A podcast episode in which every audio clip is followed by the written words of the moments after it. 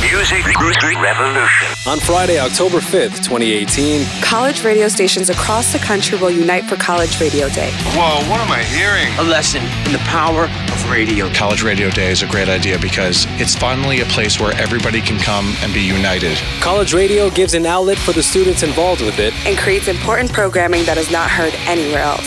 It's one of the last places where people can really be able to actually say what they want to say. College radio is a place where important issues are discussed and the voices of the next generation are heard. College radio does that. It gives them that chance and that opportunity to take. College Radio Day is a day to let the world know that when all else fails, college radio speaks. For more information, please visit collegeradio.org.